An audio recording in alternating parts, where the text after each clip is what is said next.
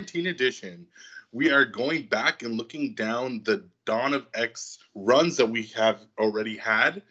Uh, we're focusing on specific titles. This week, we are focusing on X Men, the Dawn of X start from issue one to issue nine.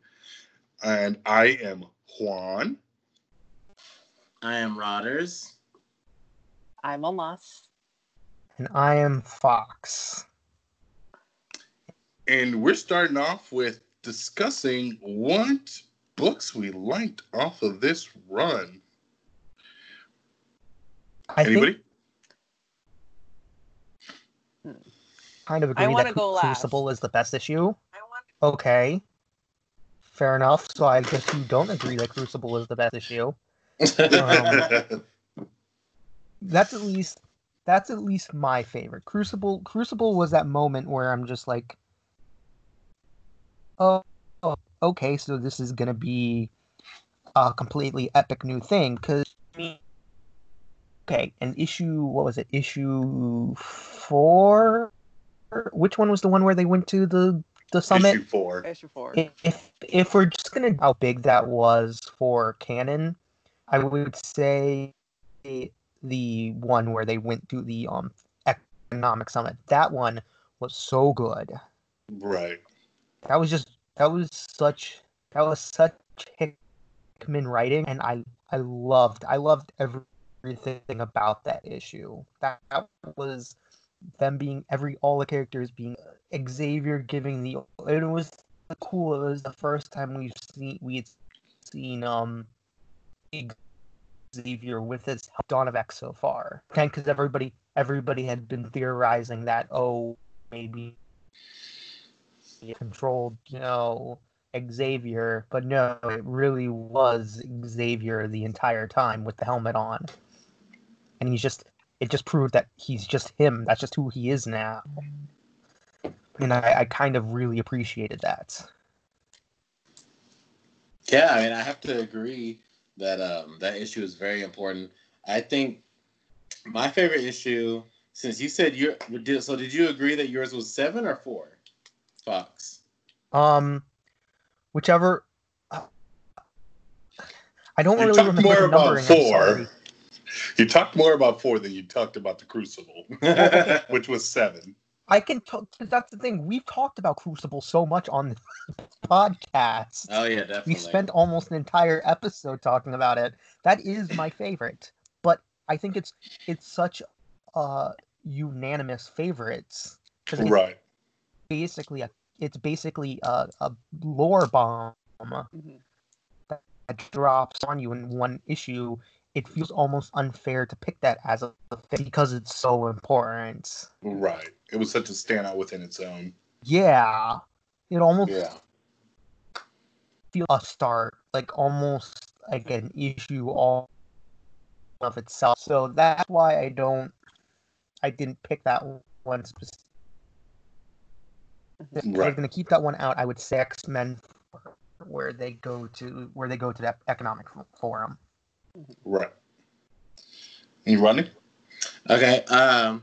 Yeah, I would agree that probably seven is the most important out of the nine, but my favorite would be probably issue number two, because oh well, never mind. Hold on. How are you going to talk about my I literally told you that. Well, let me pick something else then. You go talk about it then. You go. All you guys right. can have the same favorite.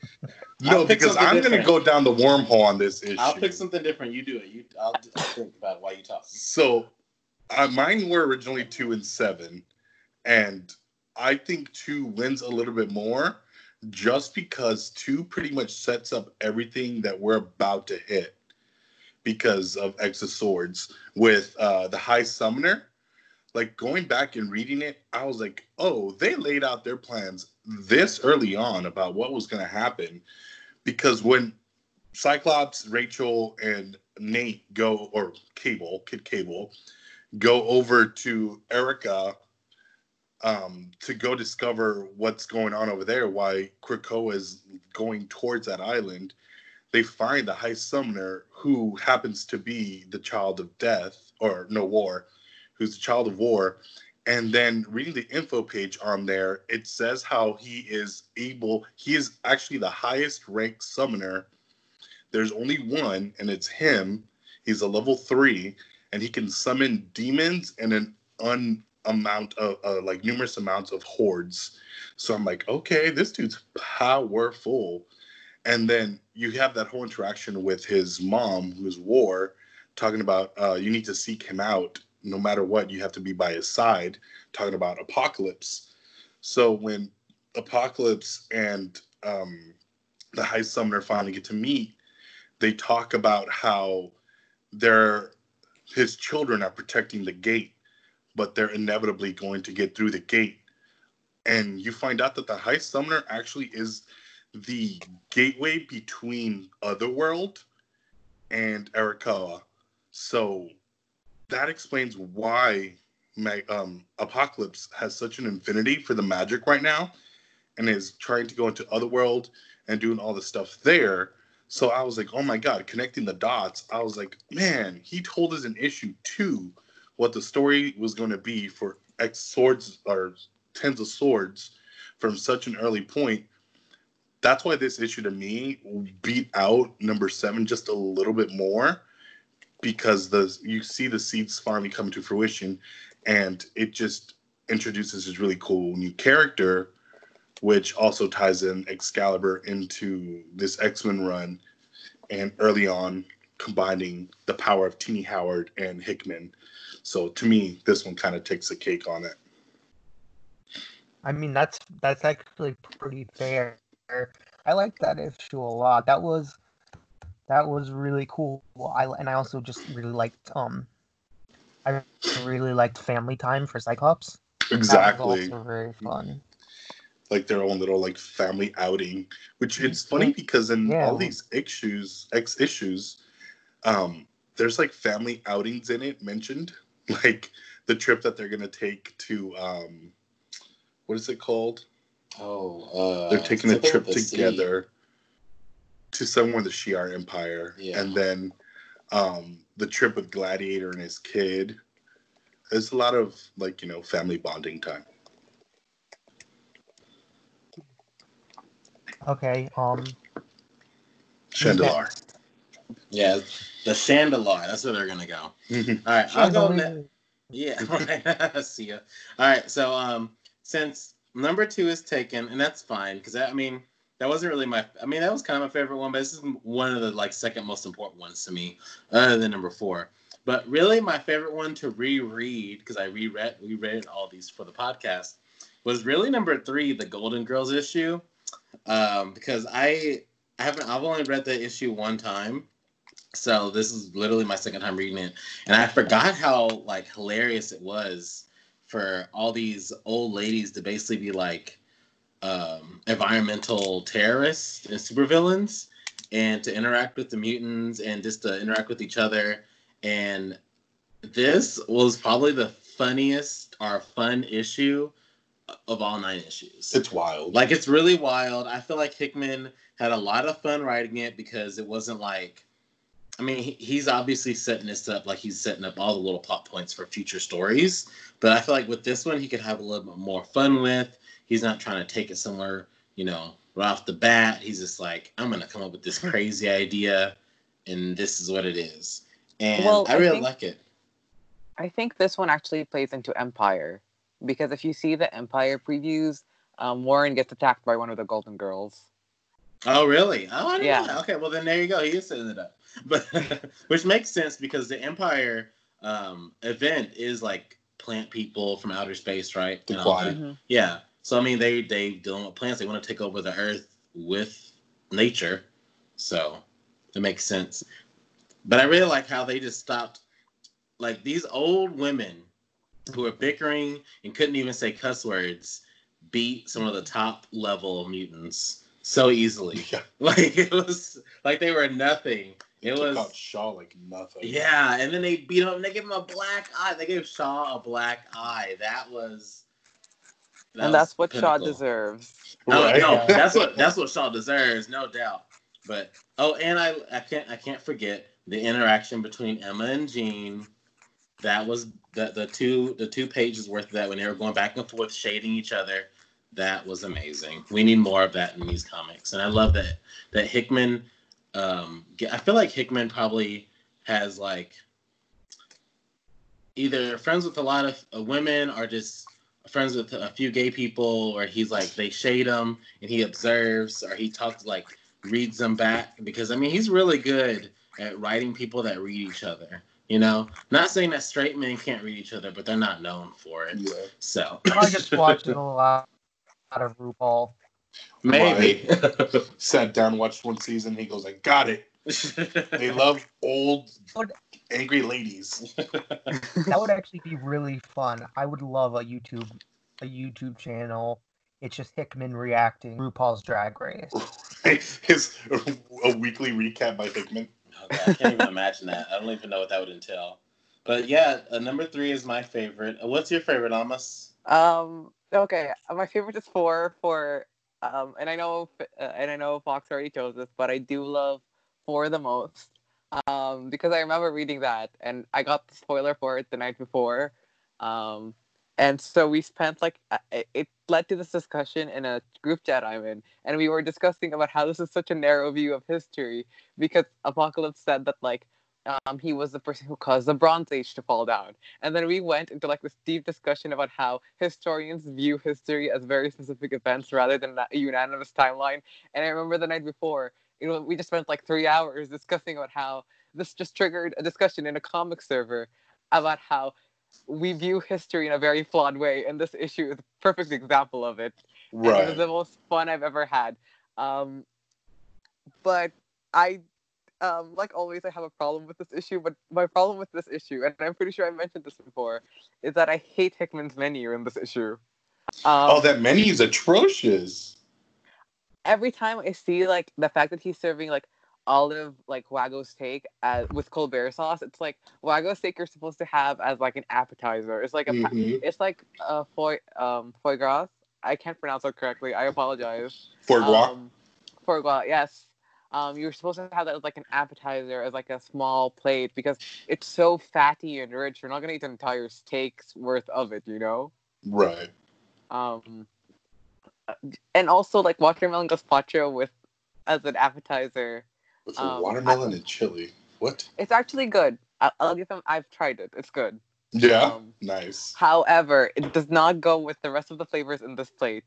and- And the reason I say is because I sat with a, a couple of like culinary students and we were like talking shit about this menu for an entire hour.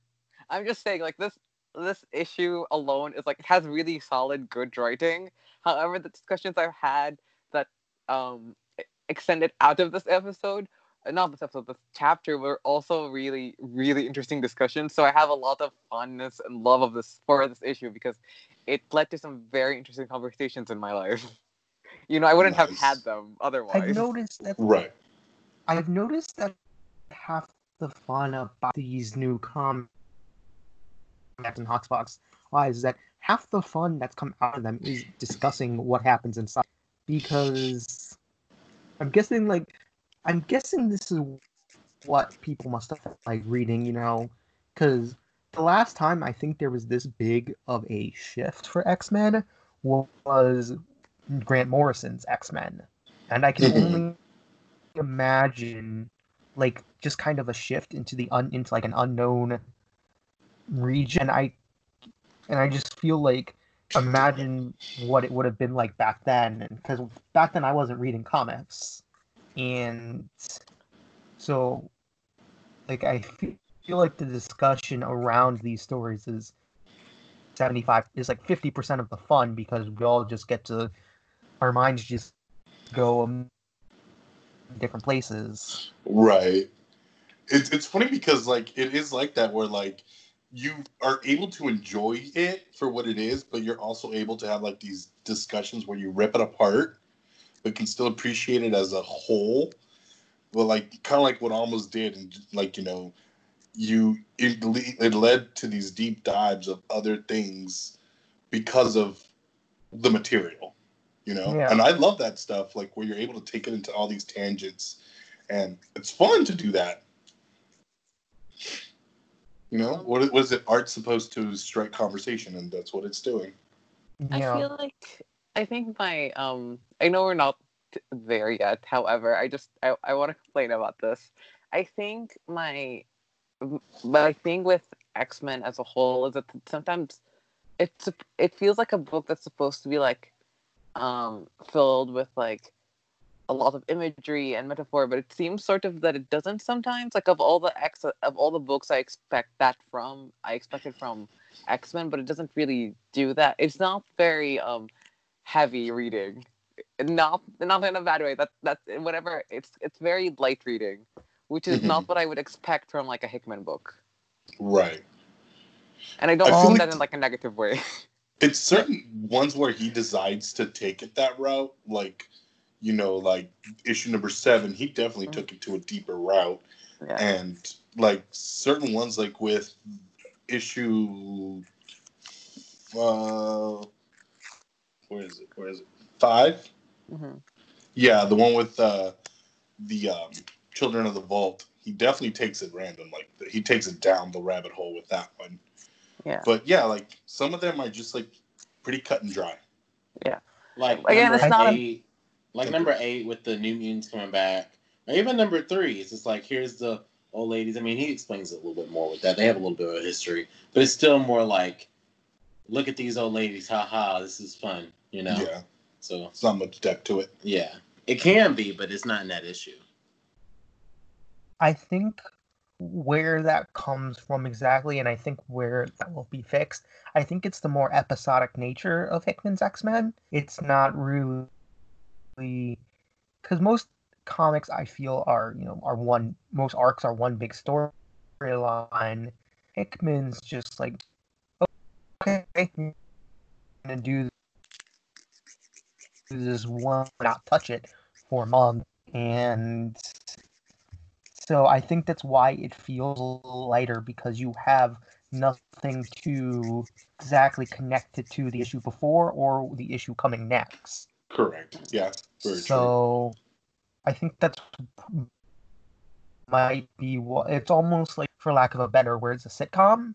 And I Yeah. know that's not it's not a perfect analogy, but like sitcoms you're meant to sit you don't really sit and mull them over a lot of the time. You watch them, you're like, haha, that's funny, and then you move on Right. unless it's one big like story and i think that'll fix over time because it really looked like hickman's with you know empire and going into x of swords right afterwards.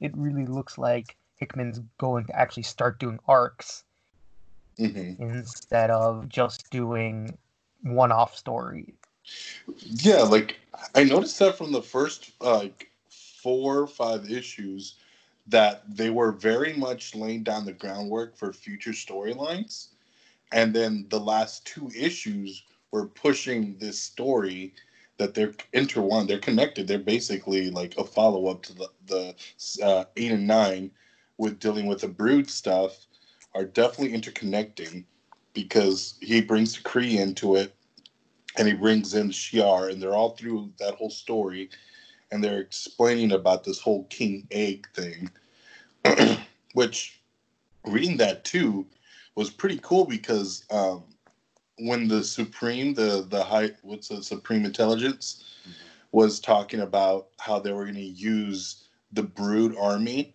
to take over like Shi'ar, the Skrulls, and the Cotati, I was like okay, this is interesting. They're already laying down the groundwork of these characters, this whole species that are very obscure that we haven't heard for in X books for quite some time. So even then, he was like tying them into Empire from an early early start because after issue nine, I think they're the next issue after this is supposed to be their Empire tying, correct? I think so. It's the one. With, I think it's Magneto with the tentacles, isn't it? yeah yes the next issue is the empire to- empire tie-in Well, there you go. because I, I remember the you know the um the the page at the end where it has the Krakoan writing and the, the the translation page translated into Empire. Oh, perfect. Yeah. I mean, that's the thing I like most about this main um, title um, main title series is because every issue can be led into like an, either a mini event or a big event that you can really explore into. Like with the old ladies, they're gonna be with the bigger event probably with Empire, with um, the Crucible. That could be a mini event with Kurt making his own religion, or with um, Mystique trying to like bring back um, Destiny, and it doesn't work. So she tries to take down Krakoa. That can that's obviously. I gonna be feel a- like that's gonna be a storyline. that's going to be a bigger event, obviously, not a mini, because if it takes down Krakoa. But even the Children of the Vault, that's going to be a big thing too. Like we're probably not going to get that for. That might be the December event they were talking about, which will probably be pushed back until later now. Um, I have a feeling the Children of the Vault thing is going to be a lot along the lines of um what Hickman did with Hank Pym back in his Avengers run. He sent Mhm. Hank Pym into the multiverse or whatever. We didn't see Hank Pym for like two years, and then he picked up that storyline again. And I have a feeling they're going to end up that way.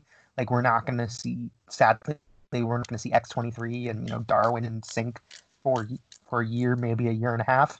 That makes me so sad. X twenty three is my baby. also introducing two new characters just to be like, okay, bye. Boy.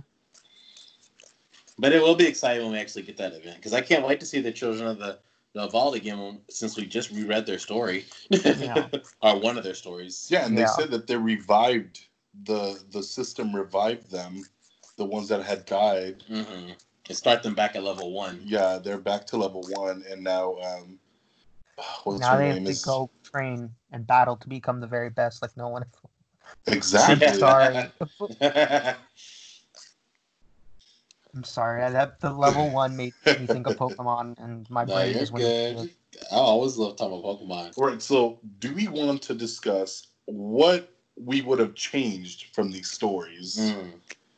Um, like I said, I already um, said what I would change exactly with X Men Four.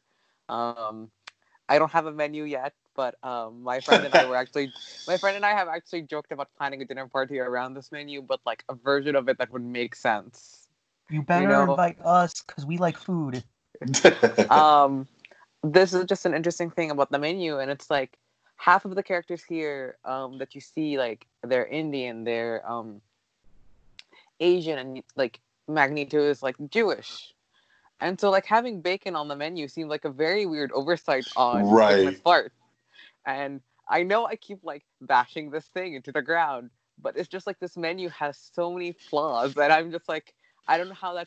I you know that Hickman never took a class in making a menu, and yes, that's Well- an actual class. I've never taken it, but my friend It- has. It is a class, but you know what I'm wondering? Because didn't the um aren't they like uh basically the American, more European people in charge of more of this, more like the white people in charge of setting up this summit? So what if yeah, let so what if right? Uh, that's what I'm thinking. So what if like Hickman because there's like a lot of the staff is white and like all that. So I'm like, what if he was trying to like I don't know if he was, but let's just say what if he was trying to be like these white Culturally people insensitive. yeah, like because the white people are cultural insensitive. Like the one US USA person that was there is already trying to kill the uh, mutants in charge, and they haven't even done anything yet. Mhm. So it's like, what if he did that on purpose? He might not have, but I think it was just an oversight. it might have just been oversight. But if I think too much into things, Yes, so Um, I'm just looking over who. I think a lot of people go to the economic summit. I don't remember. I'm I'm looking at it and it's like, it's a lot. It's a Yeah. mix of. cul- I'm just. It's just like a weird oversight because like it, it, it just seems like eh, like Hickman came in like last minute and was like, oh, everyone at the table is a person of color, but this menu obviously reflects none of their tastes. Yeah. Yeah.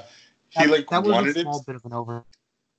He's I mean, it's I want to make it seem cultural, but not at the same time. I mean, like he could have just had like the same, like he could have just like had pasta served, you know? Right. Uh, th- uh, that's what I'm saying. It's just like it's such a weird oversight on like Hickman's part to like that was like the thing that broke my immersion from reality. And I want you to know when I read this issue, my brain shut down because I was like, wow, Apocalypse is so hot. I'm not gonna focus on anything else. Everyone was having like these really intense discussions, and I was like, no, no, no, no. I think you're not focusing on the important part, and it's that Apocalypse is sexy. This is what we're supposed to be focusing on. This is the hottest he's looked in years. Why aren't you all talking about this? Shut up about the con- uh, shut up about like the history. Shut up about that. We're talking about apocalypse. hey, Almas, I noticed. I, I noticed. Trust me.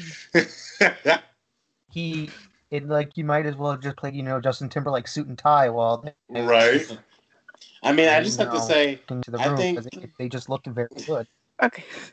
I think Hickman's Magneto and Apocalypse is like the best versions, at least to me, like that I've seen in a while. Yeah. I, I really love how he's not just in this, not just in the fourth issue, but just like overall. I really like how they're represented in like um the whole series so far.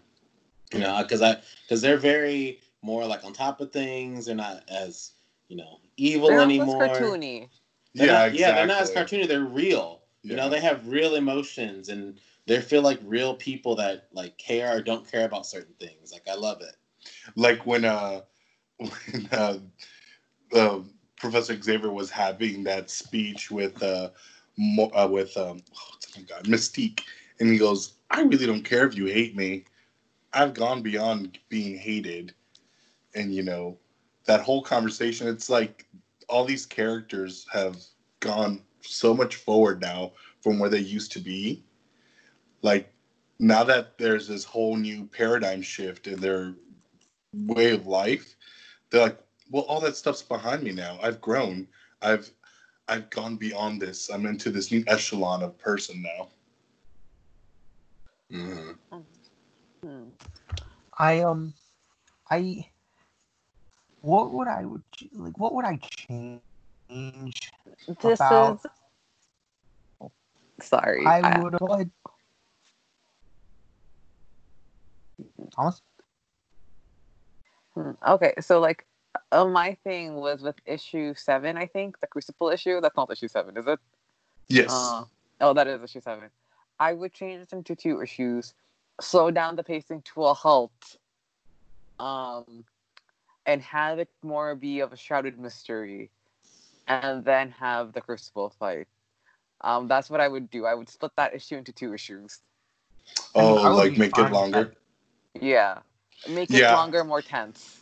you see that i i'm i'm with you on that one Almas because i feel like they could have had the religious connotation issue on its own which should have been the freaking x-men Giant size. presents giant size Yeah, for Nightcrawler. Mm-hmm. and then then have the whole actual crucible event on its own because mm-hmm. man i feel like if you would have stretched that out especially with apocalypse and having those moments because he had some great beats in there i mm-hmm. wish yeah, like you said just make it longer so that you you get more impact from it Um, I, I think it would also like. I agree Sorry. with that. I I agree that it would have been nice to have seen maybe Apocalypse. Um, I, would have loved to have seen the Quiet Council when they discuss like Apocalypse because I feel that feels like something Apocalypse like he like he he made a PowerPoint and everything about it. I just I feel like that would have it would have been great to have been able to see them dis- and be able to you know the goods and the bad and I guess I get Hickman's very much one of those type of people he he doesn't like to show everything but he likes to, he likes to do like perfect balance of show and tell Mhm. and I just I feel but I feel like that's something that should have been showed. Like we, we should have seen there see like apocalypse, you know, sitting there being like, Mhm. "Hey, I'm I wanna hit children." Yes, I basically yeah. I'm going to brutalize children. Just Um, with a sword. Just give me a big sword, give them a sword, and we're. And I would have loved to have seen people's reaction to it, because I feel like Sinister would have like Sinister would have been instantly involved, not because he cared, but because he would have found it hilarious. Um, this is one thing I would also like to add, and I would have loved to seen. I would have loved to see like um, the way someone is presented to Apocalypse. Like there has to be like some sort of ceremonious, because she gets the flowers put on her and all that kind of stuff. And I would have loved to see Right. moments between um, her and Paige and Sam, and like having this discussion about like, does she really want to do it, and like being dressed and given away, like it's i feel like it, it should have had like more of an emotional family beat to it and it felt it felt like like that like really tense like please don't do it like you Right. know Yeah, That's how it- especially with their like other brother Icarus, because I feel like Icarus out of everyone would have said something about this because Mhm. he is such a sensitive, soft-spoken soul, and he's seen like the worst happen to his friends personally. So why would he want to sit there and watch his sister go through this? Like there should have been a whole family discussion. Mhm. yeah. I would I would have liked that. I um definitely I kind of get where you guys are coming from. It should have been split into two issues. Another thing that I would say that I, if I could change anything, um, other than really Crucible, I didn't like the art. I thought the I never really liked Leinil Yu's um, Sometimes it hits, Even sometimes during- it doesn't. Yeah, i really like Yu's art that's like um, even going feel like all he, he just has like a like a way with making the characters look more depressed than they actually are um although and my that's a character's sad. and that's like a good thing in terms of this issue i just don't like the way how he draws teeth Yeah, I don't It's very weird. teeth. It is a little off-putting. I just I've never liked it. His art feels very scratchy. hmm to Yeah, me, like See, like I don't like Feels Phil very art, and everyone wonders like why. And I feel like Phil Noto's art feels like if you took a photograph in the fifties and then you start put it in starch and let it dry. That's how Phil Noto's art feels like. It I feels love like an Phil over stiff. It feels like an over stiff collar. I love I, I love Phil Noto. We are not talking. We are not insulting Phil Noto right now. We are talking about Leinil Yu. Thank you very well, much. the thing is, his his art. There's certain issues where it hits really good, like in the Crucible, Mhm. except for Storm, and then there's ones where I'm like, oh, like in the Hordeculture issue, Mhm. where I'm like, oh, their re- facial reactions look weird. I don't like their facial reactions. Like when he makes a person surprised or like, and like astounded by something, their reactions look way off to me. Well, see, I kind of like how he does that. I don't know. It makes it look more realistic to me. Like when he did Emma, when they called her basically a whore, dirty whore, and um, she was had that shock face. So I Oh. kind of like that. I, okay, time. I I love how just frank you said how just like nonchalant you said that. You're like, yeah, when they called her dirty whore, and you just you just kept going. That was fantastic. you Go know. on. Oh, that, I mean, that, that's like, I mean, I, I am not, I, I clean up my speech a lot for the podcast. Um, so I'm pretty nonchalant with my language when I'm at when I'm recording a podcast or near new people at, at my like day job or whatever, you know. Uh, but yeah, I I can definitely see like some of the points that are that have been made about his art not being as great in certain points, like the teeth. I never thought about that until like you mentioned it. But yeah, the Mhm. teeth do bug me. Like I'm looking at it right now with um the issue number three. I just had it pop up, and I'm looking at some of the old women's teeth, and it just looks off. Mhm. And I don't, and I'm like, did I'm like obviously he meant to do that, or they wouldn't have Yeah. put it in, but it, it's not for me. I'm not Mhm. a fan of it. Mhm. While Well, we're on the now we topic get- you, he um Mhm. he just announced he finished his final issue X Men. Yeah. Who, Well, who, okay, everybody, if you could have one artist take over on the main X Men book, who would it be? I'm actually getting who I want, so I'm fine. Who are you getting? Mohamed Asrar. Is he going in the main X-Men? title? Yeah.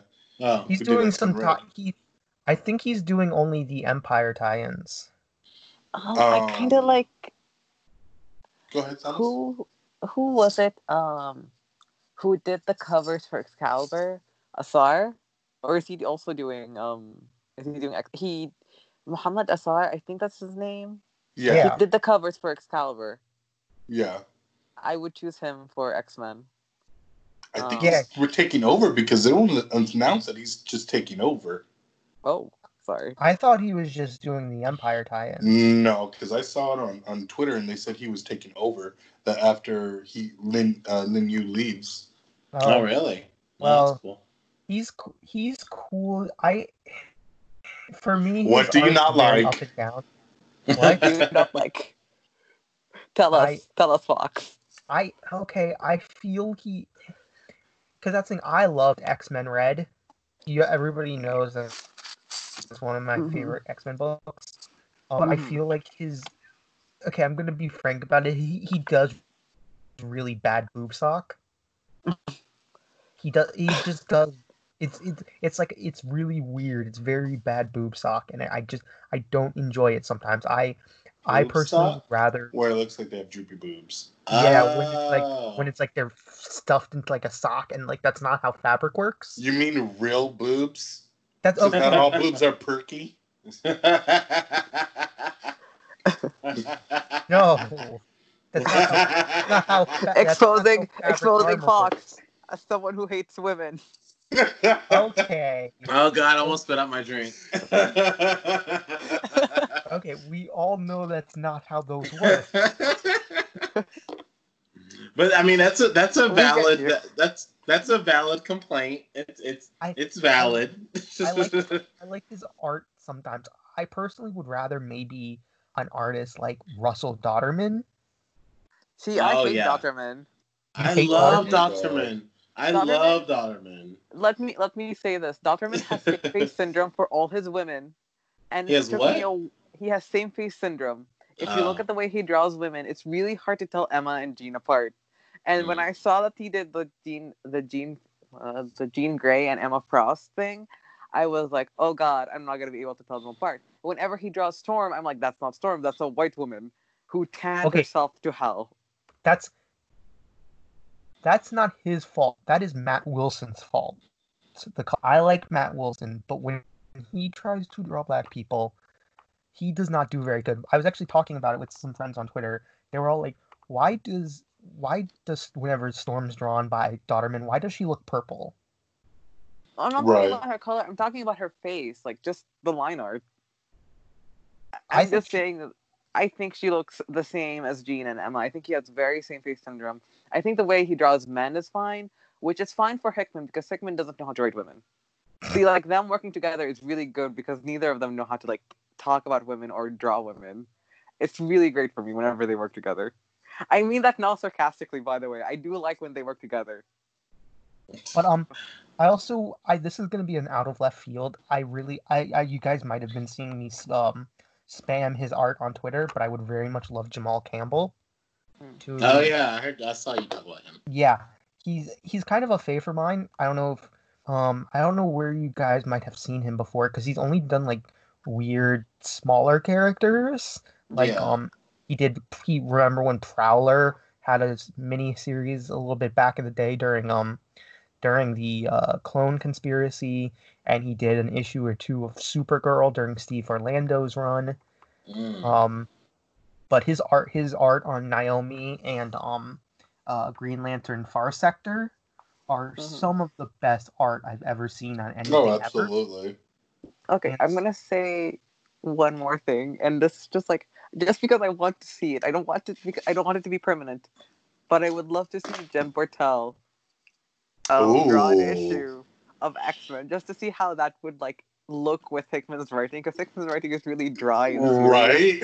and her art is really fun. And I feel like having like a very serious dialogue and then like these bright, colorful backgrounds. really pretty p- girls. Yes. Okay, Would give So- me such tonal whiplash, and I would love it. Okay, so I love Jen Bartel's art. I, I, I've bought multiple prints from her whenever I've seen her at a convention. I've interviewed her. I yeah, I literally interviewed her once at when when I went to FlameCon, and I her interiors, the interior when she she's done interiors maybe once or twice, and then she did the book that she did with um what's his name? He's he wrote he's writing uh, um he's writing Harley Quinn right now. Can't remember his name. Uh, it's blanking on me. But she did an image book called um it was some magic based image book. Her interiors are very stiff. well, Like Yeah. Hickman's Hickman's writing is very dry, and I mean this in like a compliment way. Just because I say something it's dry doesn't mean it's bad. I feel I like mean- they would complement each other because Yu's art complements Hickman's writing a lot, and Hick- and Yu and Hickman have been right have been working together since New Avengers. Yeah. I mean, Yeah. Hickman know? even on Twitter is very dry with his posts. He's just a he's just a very intellectually dry guy. I think he would really like Frasier. Um, if he was looking for like a even a when even if he was trying to look for a humor show, I think the humor show for him would be Frasier. You know. Um, but I, I'm surprised none of y'all have said the artist that I would want to take over X Men, and he probably doesn't really fit um, Hickman's style, but I feel like they would Mhm. improve each other or like or like Work off each other. work off each other. I would say Kris Anka. oh okay. Hmm.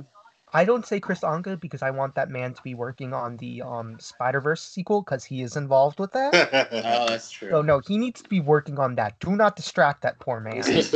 Let's see. No, no, no. Put Anka on Marauders. yes. oh God, yes. The Oh, he, he needs would- to be on the gay team. he so would be perfect for Marauders, though. Ah, Um, I- one, if I could fan cast though for artists besides Asrar, would be Nick Robles. Nick- I would Uh, Nick Robles. love for Yes. him to do an X book besides Yes. a like one off because his art is so beautiful and it's very like fluid and like linear. So I would love to see that with Hickman's style of writing. I think. Uh, sorry. No, I can't remember the name of the artist, so I'm gonna have to think for a minute. Okay. Yeah. I. there's Also, a you make a sexy apocalypse. that would be so much. Oh my god, that would be good. But I don't know. Have you guys read? Um, I would like his art. This art a little is a little messier, but it's it's very kinetic. Um, I don't know if you've read Power Man and Iron Fist by David Walker and Sanford. Yes. I would love to see Sanford Greene do an issue, do an episode, do an issue of X Men. It's so angular and dynamic. It's yeah, it's very, it's but like it's. I feel it's messy, but in a good way. Unlike how I feel you is messy in a good way. Sanford Greene, you feels just like messy, as in like it's sketched. hmm Uh, I feel Sanford Greene is messy in a way. It's just like energy bursting off the page. It's um, because I love uh, what's it called? I don't know if you guys have read uh their David Walker's and Sanford Greene's image book, uh, uh Bitterroot. It's really good. It's a that's it's just it's just one of those books that's just fantastic. It's about um, it's uh, forgot what it was um it's just it's like a group of uh, black monster hunters and it's so good and it's it's just one of the it's one of the best i- indie comics I've ever read. And I love Sanford Greene's work. He um his Power Man and Iron Fist was one of the coolest stories. And then we got um I don't know if you guys remember in Marvel Voices he did the um the Wolverine versus Immortal Hulk story Yeah. where Immortal Hulk was trying to attack the um the what's it called? The the Krakoan gate and Wolverine killed him and waited for and you know like shift his body off so it wasn't you know sitting there when he woke up but um Sanford Greene is one of those as another not for an entire like not for an entire arc but maybe Right. a one off issue I think Sanford Greene would do great in Yeah. He did really good with Royals, so I'd like to see what he does. yeah I have another. I have another person that's on um, the run that just ended, or is about to end actually. The Hawkeye Free Fall. That Mhm. artist Otto. I don't know. Otto Schmidt uh, Smith. Yes. yes Yes. Yeah, I lo- I just I didn't know his art that much. I think he's on Black Cat too, right? no Is that him? No, is that not him? Who's that? no Okay, that's a different artist. Whatever. But on the, on the Hawkeye, I love his art on that, and I think he would do do really well in X Men. Like, um, if X Men comes in contact with some of the street level heroes, because he's really good at like those like punching scenes, like drawing Yeah. those really actiony. So it if would we be do really something, fun. Like I think he would do great for like a like a Gorgon centered. Like if, if Gorgon had a one off where like oh Gorgon had- yeah, Gorgon was like went on a mission but ended up having to like deal with his past. hmm Like or like there was an episode where Gorgon had to protect Xavier on a mission, but like it's Gorgon having like but Hydra attacks Xavier. And so, oh like Gorgon having to deal with Hydra, the people he used to like run. Yeah, I think that would be a really interesting inter that would be a really interesting one for for But you're Schmidt taking too. away the one thing he's so good at, drawing women. Oh, Okay. or the woman he could draw would be Mystique, and her like mini event of trying to take down Krakoa. No, no, but like but that's the thing. Uh Gorgon has very pretty hair. it's true. So Hmm. it works. He's got a very pretty kimono. It would work for him. Hmm. I think that's all the artists. I don't think I have any more. And You said you had someone. well, I was thinking like maybe like nine, like specifically nineties Jim Lee. I kind of, I'm- I'm- Oh, you I, I have my a language. crime. I have a crime where I like Jim Lee's '90s art more than his current art. It's it's like a disease I have that I that I prefer that art over this art because his new art is very professional and it's very like boring for me to look. It's very nice, but it's very boring. It's like this is this is this is gonna piss off everyone, but it's like for me, it's like looking at like the Starry Night. I don't like the Starry Night. I think it looks pretty, but it's also visually boring for me. You know? You mean- it's like too clean cut for you, Yeah, like the new new art. Yeah, that's what I'm saying. Jim Lee's very house styles, like because he's he is he's Mr. DC now. I know. I'm just saying, like, if because like I remember when he drew for the '90s, like the um in, in Infusia and Claremont's runs, those were like some of my favorite like panels of like Betsy and Archangel, and you know, I just like really like his art. It's like his early '90s art. That's all I'm saying. I I don't think he should do he should draw for Hickman because I think he and Hickman would drive each other nuts. But like, oh, that'd be amazing. I, I just wanted to be in the room. That would be Yeah. a battle of egos. That oh, would be the that would be the DC Marvel crossover we've been waiting for. Oh my god. Hickman would write such a good Hickman Hickman should do the Marvel DC crossover. He should. No, I don't think so because I think I think that. Hickman would want to do too much. But exactly, you have to make something like that too much. It's the Marvel versus DC is the personification of extra, of being extra. You you have you have to you have to be able to shove so much fan service, mix it with actually so much story, and you ha- and I think I think Hickman could do that because if you put Hickman on writing, Jim Lee on art, a Marvel versus DC crossover would sell hotcakes. And I I, mean, it would definitely sell. yeah, I think it'd be you would awesome. need, but you need to put someone from DC with him to counter. well, Jim Lee, Jim No, Lee, not Jim Lee. he's DC. he's Mister. No, he's I like the mean, like, president of DC right now. DC writer, not DC artist. Oh, You'd DC have to have writer. DC Okay. writer. No, I With, want Uh, to Tom, King. Tom No. King. Oh No. no, ew. No, No, Okay. no, not, no, I mean, Tom, no, not Tom King. Tom Taylor. Yes. but Tom Tom Miller King. also did a lot of Marvel. I think that's unfair. You know. Um, Uh, Z- uh, Scott Yeah. Snyder. Okay. Actually, yeah, Scott Snyder. I Scott have- Snyder wouldn't be bad. I- I know that a lot of people don't like Scott Snyder, and me liking him comes to a lot to a shock to a lot of people. That But I does do- shock me. I'm gonna be honest. It does shock me because right? I'm not gonna lie. That's true. Yeah. He seems Scott nice Snyder is- Scott Snyder's a good guy. He's just he's just so nice. He's I remember I um when he finished writing when he hit 52 issues and he wasn't going to be writing Batman anymore. I talked about like how sad I was that he was leaving Batman because his run made me like the character. I was I never really liked Batman outside of the cartoons, and he direct messaged me and he's like, "Hey, I thank you for you know voicing how much you liked it, but like don't worry, me and um Greg Capullo, his artist, we're gonna be getting back together soon for Batman." And that was of course uh, Dark Nights Metal, that really kind of a dumb event. Um, but yeah, Scott Snyder and Jonathan Hickman working on a Marvel versus DC crossover would be the greatest thing in all history. Maybe. I don't know, like. I feel Um, like we veered off the topic. Yeah, now we we're talking.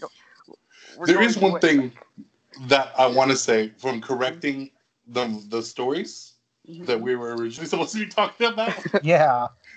um, I don't like the way the first issue started Mhm. of X Men because it showed Professor X giving the visor or the glasses, the ruby quartz glasses to him. When in X Men Legacy, it was supposed to be Sinister that gives them those glasses. I thought I thought that was Xavier fixing the glasses.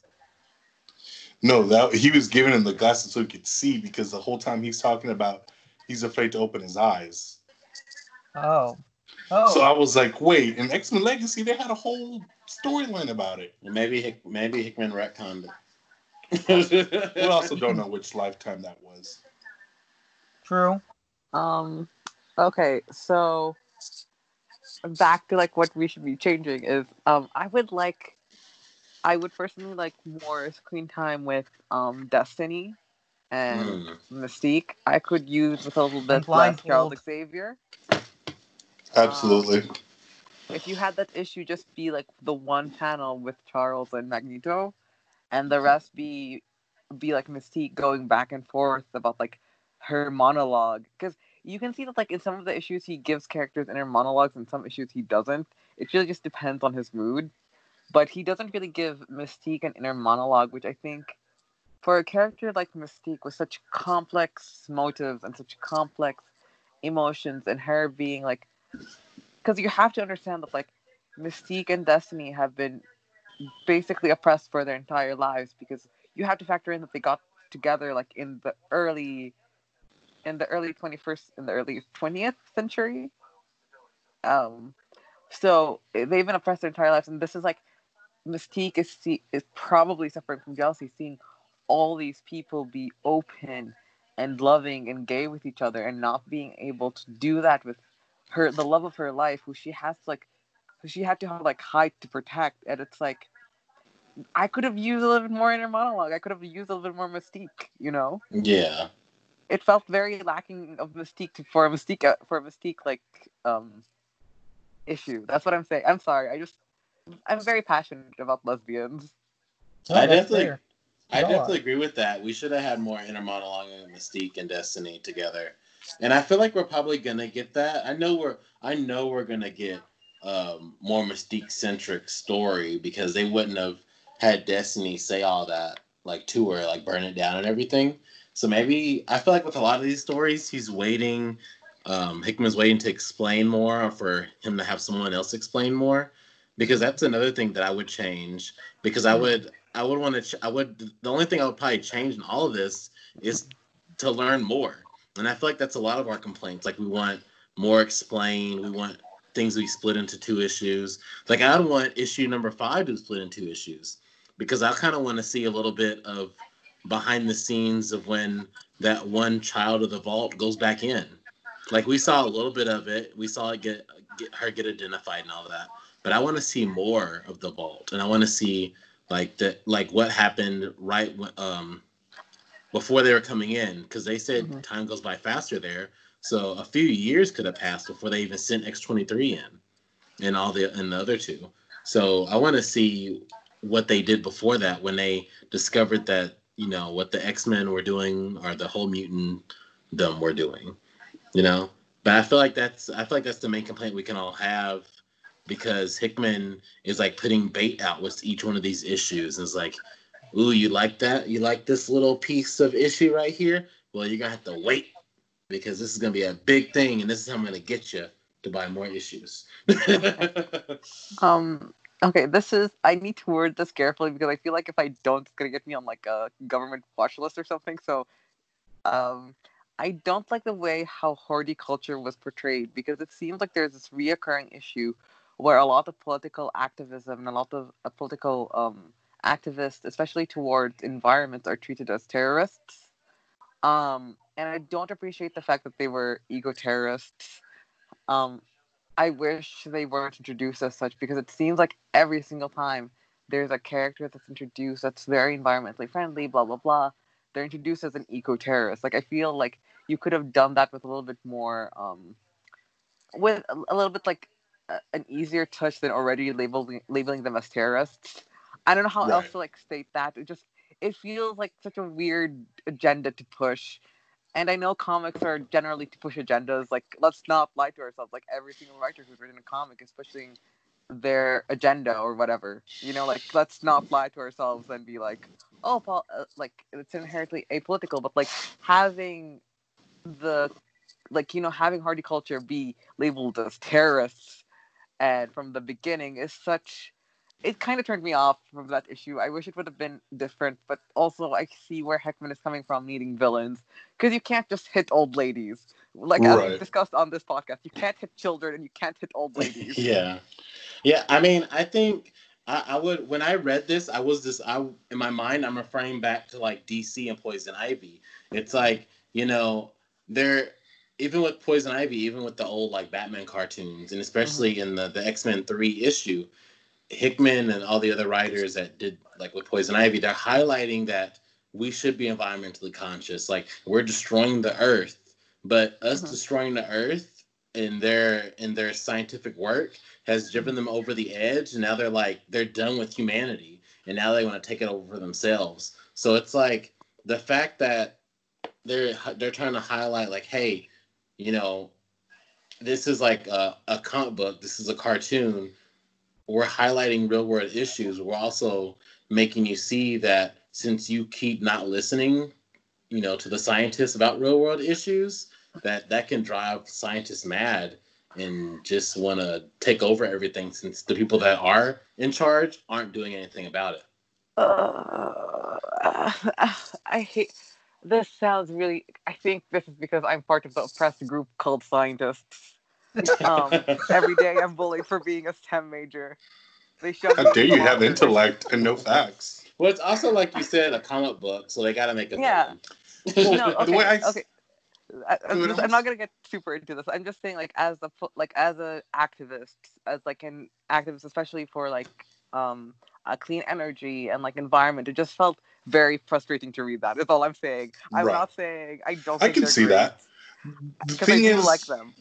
The thing is, I feel like the way I'm reading all these books right now, it's like anyone who's coming to Krakoa that wasn't a invited or b a mutant is considered a terrorist at this point because they're unwanted, they're forcing their way in, and more than likely they're not doing something positive in Krakoa. So the way Krakoa views them, oh, that's an act of terror. because Yeah. they even called the Fantastic Four terrorists, and calling the Fantastic Four terrorists could have pissed off a lot. They it did piss off the Fantastic Four fans. Mhm. So, but rightfully so, because they entered a country ille- and they attacked a country illegally. I mean, to be honest, like in the Fantastic Four X, X the Fantastic Fantastic Four X Men issue, like even the mutants were considered terrorists. So it's not Very it's, true. It's a two way. It's a two way street. True. Yeah. You know. True. Yeah. Um, but so what else would we change? Like we've talked about the arts, we've talked about like some plot issues, and would like if you had to remove one issue, which would which one would it be? Like just delete it. If One I issue. had to pull one issue, um, honestly speaking, I know it's a lot of your guys' favorites, but it would be the Hordeculture. Yeah, that makes sense. I just, Hmm. I, I, okay, I liked, I liked it. I just, I feel like, I feel like Emma should have been like Emma saying, "Oh, Scott hit them." No, Emma would have hit them herself. Like it, just, it felt like, it felt like, ha ha, let's make fun of Emma, and then Emma just act like a spoiled, snooty woman when Emma's very much willing to get her hands dirty. Well, I don't. I think. I think. I don't know. I can see your point on that, but I don't know if if Emma would have wanted No, to I- hit old ladies. Emma Emma was going to m- almost murder an entire race when it came to Inhumans versus X Men. Yeah, true, but that's not. So it's different. I feel like it's different from setting plans up and like having robots kill people than actually going up and doing it yourself with your own two hands. You know. when Scott can just l- laser beam them, you know.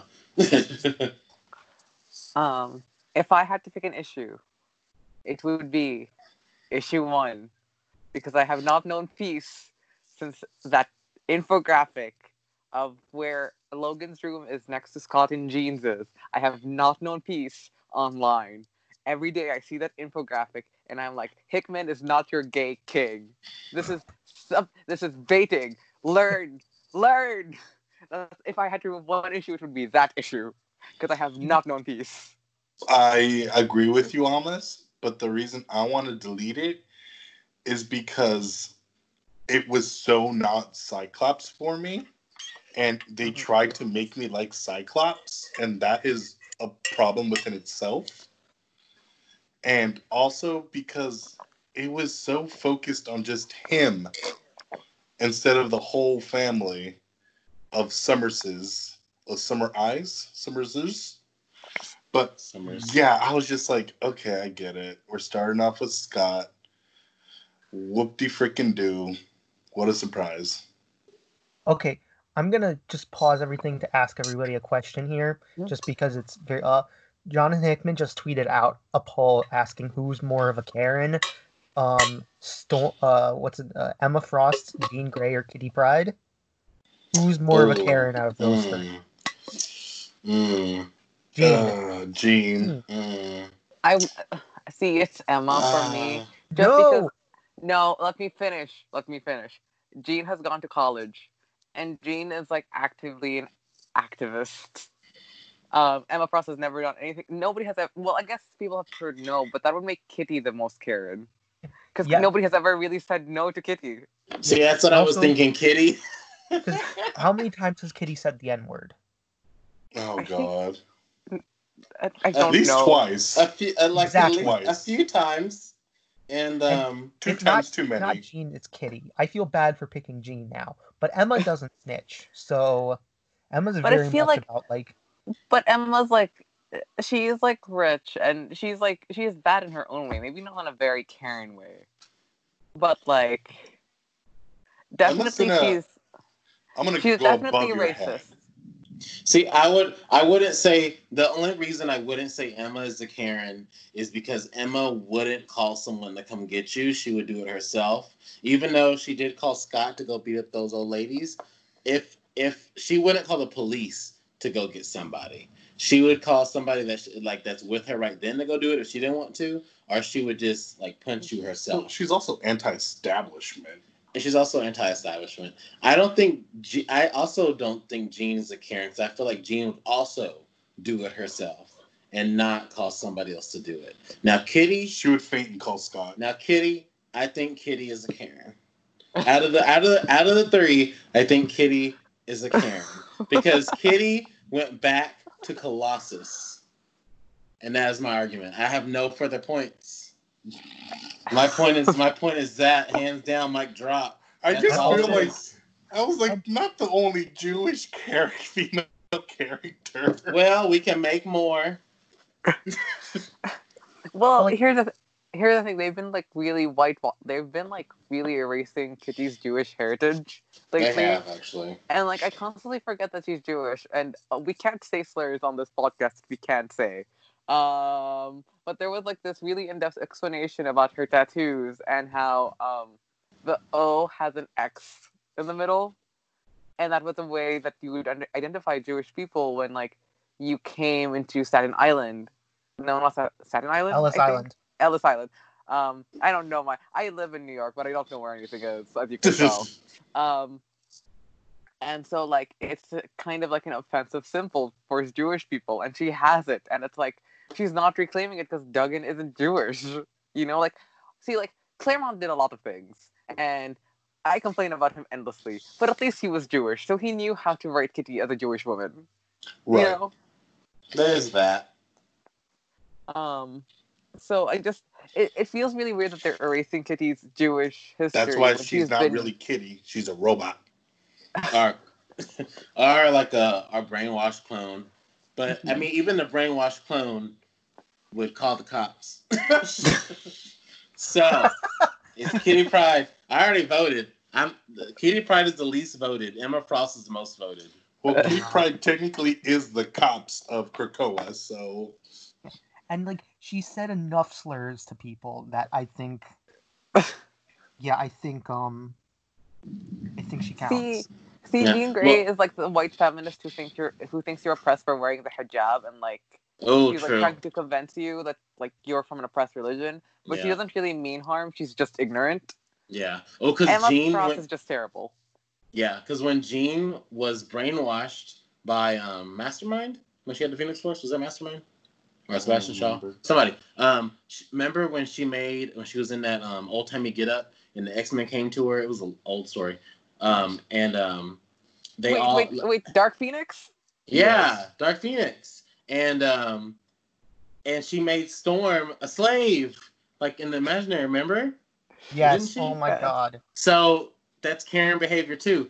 The, everyone except Emma, because what has Emma done that's Karen against like people of color? 'Cause that's like the identifier. she made her the White Queen. yeah, but like, She made Storm the White Queen. did she?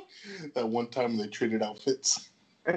Oh, you mean There's, like- bodies? Okay, so she says like this really racist thing where it's when like Emma asks her like, "Why are you bitch? Why are you a bitch, Emma?" And she's like, "Top class breeding." That's really racially charged. That essentially implies that like she's had a genealogy that's entirely like white and they've been selective, and that's like really racially charged. She's a you know, like, blue saying- blood. Yeah, saying that she's like from top class breeding. That's um, that's like that's like that's like beyond racist. That's like a different level. Like I'm not gonna call Emma a Nazi, but like, you know, Well, see, No, that's outrage. Jo- Jonathan Hickman. I, that, that was a reach, but that, I get what your point is. But I feel like Jonathan Hickman was doing this on purpose. It's a trick question. They're all levels of Karenism. That's why I I replied Sue Storm. Oh, Sue Storm is Karen. she literally was a Karen. Sue Storm. I no, like I love me some Sue Storm sometimes, but when it like, oof, she's mm. she makes some bad choices. Yeah. you know, I think choices. I think this is a bold statement, but I do think Betsy is a Karen too, and I I do like Betsy, but I do think she's a Karen, and to like. To like completely finish the circle, I think Warren is also a Karen. Warren. Oh God, Warren is totally a Karen. Warren is 100% the Karen. Just just so you know that I'm not playing favorites. I'm just being Ooh. honest. You know who is the most Karen, and it's not even it's a it's a man. It's Xavier? Quentin Quire. Oh, Yeah, Quentin definitely. Quire. Quentin, Well, to be Quentin fair, Quire. Quentin Quire is the type of person who thinks he's not a Karen but really is. Mhm. Okay, The one who thinks he's woke, but he's not woke. Exactly. well, I just have to state that, that Morrison like explicitly stated that he's sort of based on like white suprem- supremacist beliefs. Makes sense. So like Aw. him being a Karen. Well, here's the thing: the characters evolved from like the original. Yeah, Yeah. yeah, he's evolved. Because I'm like, oh, I like quit. No, he's better now. He's learned. You know, everyone, not everyone, but most people can change and learn. So I like to believe that. Okay, but I think we can all agree here the most. I think three out of four agrees Kitty Pryde is the most Karen out of everybody. Well, I think me, it's yeah. four out of four. Who's who's not agreeing with this? I thought you. Th- I thought you said Emma. No, I, I thought Emma at first, but then I was like, no, it's Kitty. You know, like I was going through my thought process. Yeah. Okay. fair. so Kitty Kitty Pryde is the Karen of the X Men. Okay. Um. Have, is there anything else we wanted to discuss about X Men as a whole when it comes to like it as a series? Uh, I think it's a great series. I think Hickman's doing a fantastic job. I think I think it's very sexy. I think I, I like it's very smooth. It's It's, very, it's a very All sexy right. someone out there enjoys my commentary. It's not like someone It, out there is it like, knows how to touch me in the right spots. Thank you, Hickman. Um, but yeah, so we've we've discussed this. This it's it's good. It's not. I think it could be better, b- but like also it's just started more or less. Yeah. So and it, it will it will get better. And like I see my main one. I, I don't like episodic natures in comics. I like it to be more arc based hmm and so I think and, and it looks like it's going in that direction. So I I think I, I think it's going to be fixing my main issue, and with you leaving the series, that also fix, fixes my secondary issue. So I I don't really have any big change, like big anything else. I really have an issue with the series. Yeah, I I dig it, but I don't think it's as good as HoX and PoX. But No. it's, it's it's good. No, I don't think it's supposed to be as good though. No, but like everyone with had such high anticipation Yeah, after that phenomenal shakeup. Yeah. that- and then to get this, I was like, oh, okay, I guess this is what we're doing now. No, I, yeah, But yeah. it's still good. yeah. It's still good, but it's not that good. No, it's not like world shattering, but it's giving a lot of ideas that can be. And that's what he said. He said this was basically supposed to build up plot points for future writers to run off and go with. And I like. I, I want to see uh, where he takes it. Especially, I want to see how Hickman is going to do the Empire tie-ins because he's very anti tie-ins. But this is the first time he said that the tie-in actually makes sense with this run. So I'm interested to see where it goes. Okay. Oh, All Hickman deleted Hickman deleted the poll. Darn it! this this episode Sure. is so is, is such is so dated by the Yeah. statement of like Hickman tweeted this and Hickman deleted this. Yeah, we, we sandwiched this whole thing by Hickman being absolutely chaotic. Um, okay, so I just want to discuss some news, which is like, isn't it great that there's like news to talk about finally again? Well, Yes. is. Fantastic. So, um, we got solicitations over the past week, Mhm, and some of it was slightly disappointing. mhm. for some for personal reasons my champions are still not on it for august and um but also children of the atom still has not come out Mm. Yep. and won't be coming out till september at the earliest which is very grating on the nerves because um uh the uh x-men writer the dawn of x writers room is uh very white Mhm. and it's felt like it stayed like that for a while now This is um just a joke um to add in, but the night before, uh, actually the morning of the day that um Children of the Atom got um announced, my friend texted me and he was like, um, Almas, you ha- I I have to tell you my dream. I got um I had a dream that like we were baited with Curtin Warren, and then like three hours later we get the cover with Curtin Warren on it oh and like it felt like the it really felt like we got baited because now we've been like baited with like Curtin Warren for like three months and there has Yeah. been no payoff at all. Oh my god the, the man is a prophet ask him for the lottery numbers um I need money. Uh, but okay, and so that was a little bit of news. That um, there was. This is just a little bit something. I don't know if you guys know the artist um, Carlo Gomez. Carlos Gomez. He did the Mary Jane comic. and he's Yeah. the America Chavez comic. Mm-hmm. Well, he's been showing uh, panel work, panel artwork from in his uh, what's it called? In his uh, from his Instagram stories, and it looks like he's doing an X Men story Mm-hmm. because he's like some of the character, like the characters he's been showing, they're like all X Men characters. It was uh, Rachel Grey, Apocalypse, um, was Rachel Grey, Apocalypse, Beast, Cipher, um, a bunch of different X Men characters. So he looks like he's doing some type of X Men story. My guess, probably the um, probably the what's it called? The um, One shots for X of Swords. yeah, for uh yeah, X of Swords. I don't yeah, it looks like that's what it's going to be. Um another bit of thing is something we learned about just this morning on X-Men Monday, and that is the fact that X of Sword X of Swords has grown larger. It's not it's apparently it was originally just going to be 1 month long of stories. Now it's growing more to that depending on whether or not you like that. That is all up to you. Um, but yeah, it's it's which is interesting. I'm it's gonna be interesting because I uh I tweeted at um uh Jordan with the um leaked Amazon listing for the X of Swords hardcover, and he sold he told me that listing was incorrect. So I'm guessing that means that you know they discussed it and it's going to be larger. It's That's I'm- awesome. Yeah, I'm inter- It's interesting to figure out whether or not Children of the Atom is going to be a part of it. hmm But um, yeah, that's that's really all the news we have. Oh, so Fox update. Hickman just tweeted, haha. Okay, deleted because I'm going to die from laughing too hard. You guys have a good night. Be cool to each other. That's great. Way to pop out there, Hickman. I wanted to see the results of that poll. Right? I wanted to see the results. well, the results so far were Emma was winning. Oh, so Oh, I wow. guess.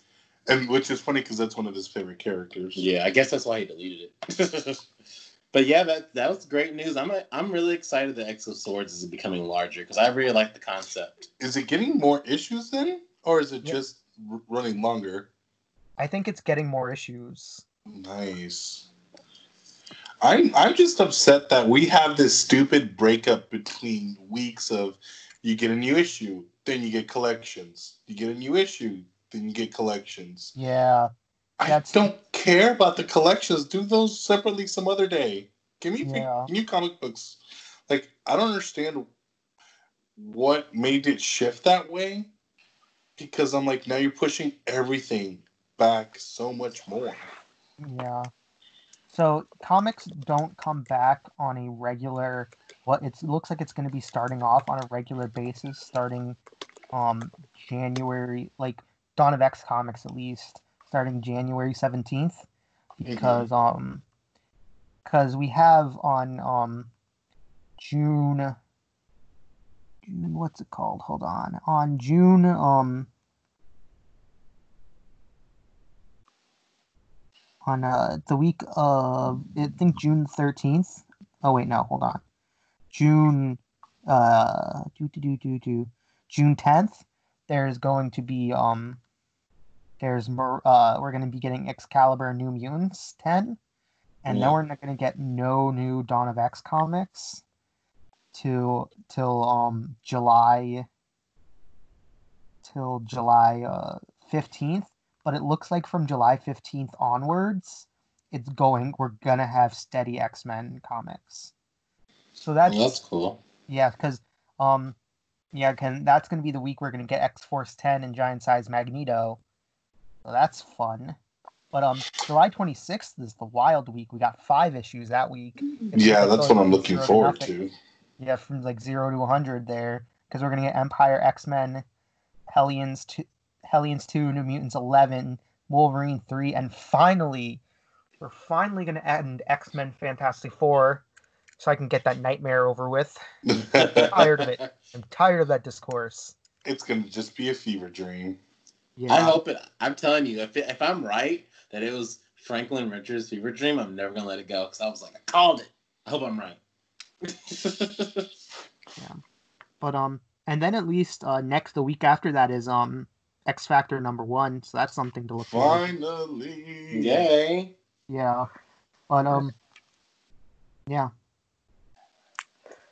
That was all the real news for the week. I think um if I'd just like to take a little bit of time to just discuss like the um the how the podcast release schedule is gonna week uh works. Um sadly we're not gonna be discussing Marauders next week since it'd be kind of weird to base an entire podcast around one issue of comic. Unless you guys want to hear me bitch about it for like an hour. I, Which I'm like, I- I feel like we completely could. possible. We well, could. Let's not do that. Yeah, we're gonna I be would- alienating yeah. reader listeners. we're we're gonna be discussing Marauders next week. We're just gonna be discussing the rest of the series, and then um the week after that we're gonna be discussing um all of Excalibur. So that should be fun because we all really like Excalibur, all of us. Um, then on June fourteenth we're actually gonna have new comics to talk about. Woo! Which will be Marauders, Excalibur, Marauders, Excalibur, New Mutants, and mm-hmm. then June twenty first, the day we record that, we're gonna be discussing New Mutants. Then mm-hmm. June 28th, we're going to be discussing X Force. And then July 5th, we're going to be discussing Fallen Angels. June 12th, everybody, is going to be a special announcement here. We, tra la la, drum roll, everybody. We got our first writer guest to come on the show. We are going to have Mr. Bryan Edward Hill right here to talk about. We're gonna we're gonna we're gonna hash out everything about Fallen Angels. If you if there's something you want us to ask Mr. Bryan Edward Hill, we will gladly ask him that. Send it to our Mhm. Curious Cat, um, because we would love to you know have him ask questions. We would love to have him answer questions because there's a lot of questions we have about that comic. Um, but yeah, it's that's so cool. We're finally getting our first writer. It only took us forever. I've been trying for so long to get a writer to come on here, but at least we Mhm. finally have it. Um, so yeah, that's gonna be. And then the week after we talked to Bryan Edward Hill, we got new comics, X Force and Giant Size Magneto, and then from there on, it like things are gonna go back to normal. Hopefully, Knock on wood, y'all. Okay. Um, that's all we got really got for the week. There's um, that was this was fun, guys. We we had a little bit of like breaking news during the middle of it. We had you know, right? We had Hickman throwing a like a throwing a smoke grenade into an enclosed um in an Into the enclosed closed elevator room. shaft. right. you talking about dry humor. There we go. right, there you go. Um, All right, everybody. Thank you, everyone, for coming and visiting our habitat. I am Juan at Chongo ATX on social media. And I am Rodders at Rod Bunny Slay on all the socials. I'm Almas. I'm Unworthing Things on Twitter. And I'm Diamond Gore on Our Time of Our Own, although do proceed with caution on the second one. Um, questionable content has been posted on that this week. I need to go read that. I'm I'm Fox. You can find me at Agent Fitz 77 on Twitter. And I hope everybody has a great week. We'll see you next time. Bye. Bye. Bye. Okay, that was fun.